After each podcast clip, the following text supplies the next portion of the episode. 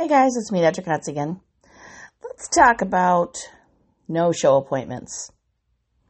You know what I mean. You had a doctor's appointment, you didn't make it, you didn't call, you didn't give any heads up. You just didn't show up, right? There is nothing that we love more than no-shows. I'm kidding. We hate them. So let's first define what, what that no-show is, right? So like it sounds, a no-show happens when a client or patient misses an appointment without calling and notifying the office at least 24 hours ahead of time. Okay? Doesn't sound like that much of a big deal, right? One missed appointment, life goes on, no one gets hurt, you know, costs nothing. Wrong, wrong, wrong, wrong, wrong. This is the wrong way to look at it. There are actually multiple costs associated with this undesirable scenario. The first and foremost important cost is to the patient. I'm sorry, but you just caused you a debt. You know, you missed out on getting the treatment that you need and the attention that you deserved. Now, the second set of costs is at the office because every appointment slot costs money in salaries and staff time and supplies. When a patient doesn't show up, all those resources go to waste if we don't have the opportunity to rebook that slot.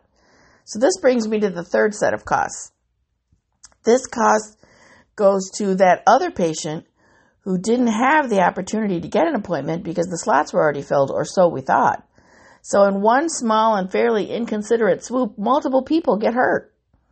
Sadly, I think that most patients don't even stop to consider any of these costs until they get notified that they're going to be charged a small no-show fee of $25, which doesn't even come close to what the office has already spent we aren't even allowed to charge it to all insurances. Then it's like all hands on deck. You know, the tables are turned quickly.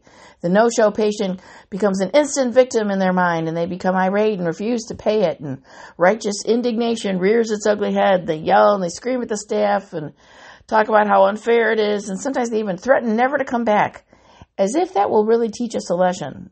Uh, no, it won't. And it won't discourage us from ever holding them accountable for anything either. I regret to say none of that works that just that just causes more irritation, more frustration. I mean, we are just going to keep on charging no-show fees and attempting to hold patients accountable best we can, I guess. We're still trying to make ourselves available to as many patients as we can and plan ahead to make each visit as fruitful as possible, as if every patient is just as invested in their health as we are. So on that happy thought, have a great day, everybody.